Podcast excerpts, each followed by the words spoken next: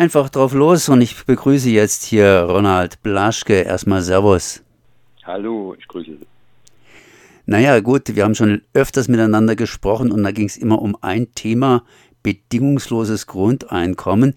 Deshalb äh, brauche ich das gar nicht als groß vorzustellen, beziehungsweise ich kann sicher sein, dass wir jetzt auch wieder über bedingungsloses Grundeinkommen reden werden. Allerdings hängt natürlich da immer ein bisschen mehr dran. In der letzten Zeit haben wir nicht mehr so häufig darüber gesprochen. Ist denn das bedingungslose Grundeinkommen jetzt gerade wieder aktuell geworden? Also es ist hochaktuell äh, vor dem Hintergrund der Pandemie. Also wie viele Leute hatten plötzlich Existenzängste verspürt wegen ausfallender Einkommen, wegen wegfallender Aufträge. Und damit ist das Grundeinkommen in aller breiter Debatte hier wieder in Deutschland in aller Munde auch, wird sehr offensiv diskutiert, sowohl in der Wissenschaft, aber auch in der Öffentlichkeit, in der politischen Öffentlichkeit, wobei natürlich man immer bemerken muss, es gibt die große Pro- und Kontradebatte nach wie vor.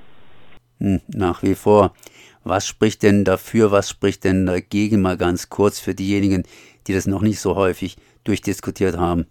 Also das Grundeinkommen ist ja eine individuelle Leistung an jeden Menschen einzeln, soll die Existenz und Teilhabe dieses Menschen sichern. Wir sagen etwa eine höhere Armutsgrenze, 1200 Euro in etwa, und ohne eine Bedürftigkeitsprüfung und ohne einen Zwang zu arbeiten, Gegenleistung an jeden ausgezahlt werden. Und der Vorteil liegt ganz einfach auf der Hand. Brechen Aufträge für einen Selbstständigen, für einen Künstler weg. Oder wird man bei Umstrukturierungsmaßnahmen längere Zeit erwerbslos und fällt dann möglicherweise in Hartz IV. Oder man zieht von zu Hause aus, hat plötzlich weniger Einkommen, weil faktisch das Haushaltseinkommen nicht mehr zur Verfügung steht. Und, und, und. Also es gibt viele gute Gründe zu sagen, da könnte das Grundeinkommen in solchen Fällen, aber auch generell in dem Fall, dass man Arbeitszeit zum Beispiel verkürzen will, sehr gut helfen. Also Arbeitszeitverkürzung meint dann, ich bekomme ein Grundeinkommen, habe Erwerbseinkommen, möchte etwas kürzer treten von Vollzeit auf Teilzeit und das Grundeinkommen ersetzt mir mein fehlendes Einkommen. Naja, dann wir natürlich die ganz, ganz konservativen Argumente, die dagegen sprechen. Wir haben momentan viele Ausgaben wegen der Pandemie bzw. Nachwehen und jetzt kommt auch noch dieser Krieg in der Ukraine dazu und, und, und. Das geht doch nicht. Dann werden die Leute faul und träge. alle Studien, die genau auch diese Frage untersuchen, sagen genau das Gegenteil.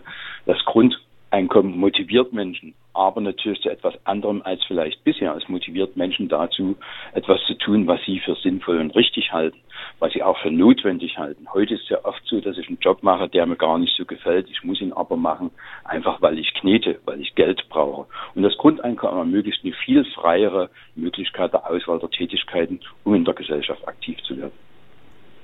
Mit anderen Worten, man muss die Leute anders packen und anders motivieren, dass sie was tun. Und außerdem sind die Leute sowieso bereit, irgendwie was zu tun, weil faul allein zu Hause rumhängen ist nicht so ganz des Menschen Sache. Also jeder Mensch sucht nach Anerkennung, nach einer sinnhaften Tätigkeit, natürlich in unterschiedlichen Bereichen, das ist ganz klar. Aber dieses, dieses Menschenbild haben viele Menschen auch schon verinnerlicht und sagen, wenn ich denn ein Grundeinkommen hätte, dann könnte ich mich viel freier bewegen und ich könnte vor allem auch viel produktiver, viel effizienter arbeiten als unter dem Druck eines schlechten Jobs oder vielleicht sogar in schlechten Arbeitsbedingungen. Ja, sagen wir mal anders betrachtet, das Ganze muss ja trotzdem irgendwie finanziert werden. Und wir haben ja durchaus momentan in der Europäischen Union beispielsweise eine hohe Verschuldung, die tatsächlich durch Pandemie und diese Kriegsgeschichte in der Ukraine und noch viele, viele andere Sachen, brauchen wir gar nicht erst aufzuzählen, immer höher und höher wird. Wer soll das bezahlen? Wer hat so viel Geld? so viel Geld ist genug da. Also wir wissen ja, dass gerade während der Pandemie gerade die Reicheren noch reicher geworden sind, Aktiengewinne sind zur Verbuchung gewesen und so weiter. Also natürlich kann man Grundeinkommen ganz locker und übrigens nicht nur ein Grundeinkommen, sondern auch im Ausbau der öffentlichen Infrastruktur ganz locker durch eine Umverteilung finanzieren. Es gibt vollkommen unterschiedliche Vorstellungen. Man kann das über einen Ausbau einer Finanztransaktionssteuer machen, eine veränderte und verbesserte Vermögensabgabe einführen. Also es gibt viele verschiedene Wege, faktisch das Grundeinkommen und auch Infrastrukturausbau zu finanzieren und darüber hinaus schrittweise die Schulden abzubauen. Das ist möglich, das ist nachgerechnet, die Konzepte dafür liegen auf dem Tisch. Schön, dass es verschiedene Wege gibt. Ähm, die muss allerdings der Mensch auch begehen, ansonsten erreicht er kein Ziel.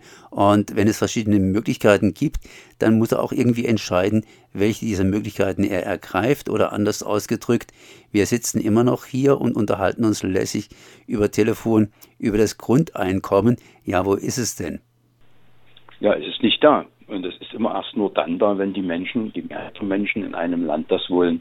Das ist, wenn wir zum Beispiel sagen, wir wollen keine Atomkraftwerke mehr, aufgrund einer jahrelangen Bewegung gegen Atomkraftwerke. Wenn die Menschen sagen, wir wollen dies nicht mehr, im Umkehrschluss, wenn die Menschen sagen, wir wollen Grundeinkommen, dann wird es auch kommen. Also, auf gut Deutsch, was wir machen, ist versuchen, Überzeugungsarbeit zu leisten und die Vorteile des Grundeinkommens zu propagieren, um so die Mehrheiten in der Gesellschaft für uns zu gewinnen. Dann ist es faktisch auch das der Zeitpunkt, dass es dann politisch umgesetzt wird. Haben wir da irgendwie ein praktisches Beispiel dafür, dass so ein Grundeinkommen funktioniert hat, am besten auf einer Insel, die autonom ist und wo das irgendwie sozusagen, ohne dass man ständig von außen zufüttert, dass das Ganze läuft? Nein, äh, dafür gibt es noch keine Beispiele. Ähm, es gibt verschiedene Ansätze, es gibt verschiedene Modellprojekte. Zum Beispiel ein ganz bescheidener Ansatz ist zum Beispiel, dass alle Einnahmen, die über Erdölförderung in Alaska eingenommen werden, rückverteilt werden, also die Gewinne, ein Großteil der Gewinne an die Bevölkerung. Das ist kein vollständiges Grundeinkommen, sondern nicht Existenz und Teilhabe sichern. Aber dieses Projekt läuft dort bereits schon seit 50 Jahren mit hohem Erfolg. Die Armutsrate ist gesunken, die Menschen sind zufrieden und sie wissen ganz genau, ich habe einen Anspruch eine bestimmte Leistung im Jahr, damit kann ich rechnen, damit kann ich bestimmte geringe Bedürfnisse absichern. Das gibt es bereits. Es gibt dann andere Projekte, zum Beispiel auch äh, im afrikanischen Kontext, die dann sagen, wir wollen einfach in bestimmten Bereichen erstmal die Menschen mit dem Grundeinkommen für mehrere Jahre absichern. Da gibt es dann entsprechende auch Untersuchungen. Die haben festgestellt, die Menschen sind mit dem Grundeinkommen natürlich aktiver und zufriedener. Aktiver heißt, sie beginnen faktisch auch ökonomisch selbstständig wieder etwas aufzubauen, ein, eigen, ein eigenes Gewerbe aufzubauen. Man muss sich ja vorstellen, das Grundeinkommen ist gerade für solche Fälle sowas wie ständig gezahlter Mikrokredit. Also ich habe als Selbstständiger, wenn ich ein Unternehmen aufbaue mit anderen Leuten oder eine kleine solidarische Landwirtschaft aufbaue, immer den Rückhalt, egal wenn es auch mal zusammenbricht oder wenn der Versuch mal scheitert, bin ich immer abgesichert. Das ist also ein, ein sehr, sehr wunderbares Fundament, um aktiver zu werden. Nähere Informationen gibt es im Netz, wenn man einfach Grundeinkommen eintippt. Und dann gibt es natürlich die verschiedensten Meinungen dazu, kann sich jeder Mensch selbst irgendwie versuchen, da durchzuorientieren. Aber gehen wir mal in die Praxis, das heißt, ihr macht, steht der Tropfen höhlt den Stein. Und ich glaube, momentan ist da so ein kleines Rinnsal oder ein Wasserfällchen, was ihr hier versucht, nämlich da mal wieder das Ganze durch eine Bürgerabstimmung oder so ähnlich in Gang zu setzen? Ja, also wir haben äh, vor geraumer Zeit eine europäische Bürgerinitiative Grundeinkommen gestartet. Das heißt, wir sagen, wenn wir über Grundeinkommen denken, wollen wir natürlich über unseren nationalen Rahmen hinausdenken. Wir sind bei diesem Schritt jetzt erstmal bei Europa, bei der EU gelandet. Und die Europäische Bürgerinitiative hat den Sinn, die Europäische Kommission darauf zu verpflichten, die Einführung von Grundeinkommen in den EU-Ländern zu befördern. Das kann die Kommission, sie kann das durch bestimmte Strukturfonds finanziell befördern, sie kann es durch bestimmte Rechtsakte befördern, indem sie die Länder auffordert, bitte führt doch bei euch schrittweise meinethalben das Grundeinkommen in Ländern ein, stimmt euch untereinander ab, sodass da faktisch auch die Freizügigkeitskomponente immer berücksichtigt wird. Und das ist das Ansinnen unserer Europäischen Bürgerinitiative, kann man nachlesen auf www.ebi-grundeinkommen.de, www.ebi-grundeinkommen.de. Wir sind gerade dabei, Unterschriften zu sammeln. Wir brauchen in Gesamteuropa eine Million Unterschriften. Wir haben etwa ein Viertel davon erreicht. Deutschland hat bisher 60.000 Unterschriften. Wir wollen die Anzahl verdoppeln und jeder und jede ist gern aufgerufen, diese zu unterstützen. Wir wollen Druck auf Europa machen. Wir wollen, dass auch das Grundeinkommen über die nationalen Grenzen hinaus gedacht und erweitert wird. Das ist jetzt vor einiger Zeit gestartet so eine Initiative muss ja auch irgendwann mal beendet werden. Sprich, dann wird gezählt, da wird nachgeschaut, was tatsächlich zumindest auf Seiten der Unterschriften rausgekommen ist. Was dann auf Seiten der Politik rauskommt, ist eine andere Geschichte.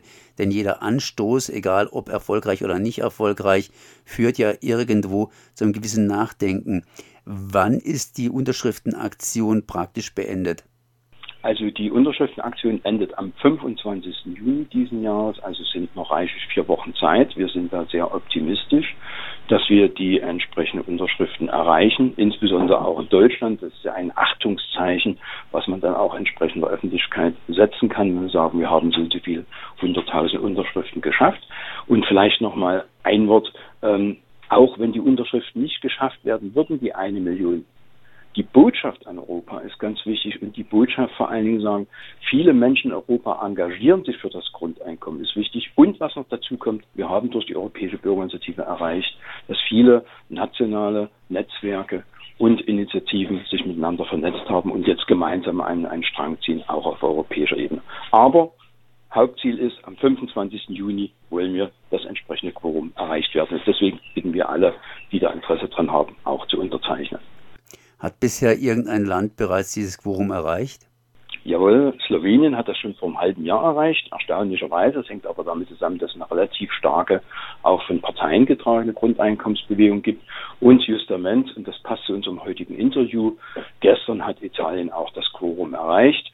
Wir in Deutschland brauchen noch ca. 8000 Unterzeichnungen, um das Mindestquorum zu erreichen. Und ich glaube, in den nächsten Tagen wird auch Spanien das Mindestquorum erreichen.